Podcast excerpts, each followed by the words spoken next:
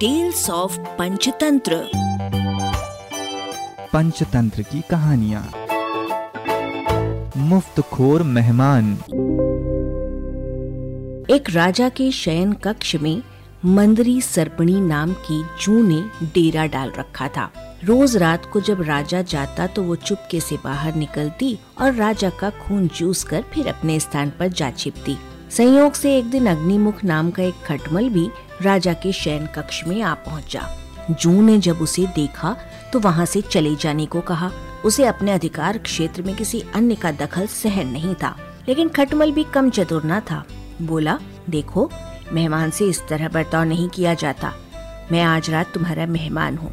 जू अंततः खटमल की चिकनी, चुपड़ी बातों में आ गई और उसे शरण देते हुए बोली, ठीक है, तुम यहाँ रात भर रुक सकते हो। लेकिन राजा को काटोगे तो नहीं उसका खून चूसने के लिए?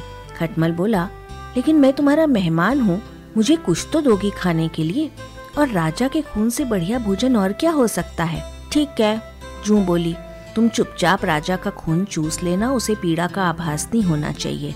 जैसा तुम कहोगी, बिल्कुल वैसा ही होगा, कहकर खटमल शयन कक्ष में राजा के आने की प्रतीक्षा करने लगा। रात ढलने पर राजा वहाँ आया और बिस्तर पर पड़कर सो गया। उसे देखकर खटमल सब कुछ भूलकर राजा को काटने लगा। खून चूसने के लिए? ऐसा स्वादिष्ट खून उसने पहली बार चखा था, इसलिए वो राजा को ज़ोर ज़ोर से काट कर उसका खून चूसने लगा। इससे राजा के शरीर में तेज खुजली होने लगी और उसकी नींद उचट गई। उसने क्रोध में भरकर अपने सेवकों से खटमल को ढूंढकर मारने को कहा।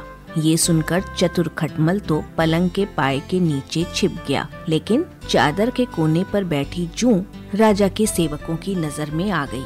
उन्होंने उसे पकड़ा और मार डाला। इस कहानी से हमें सीख मिलती है अजनबियों पर कभी विश्वास न करो।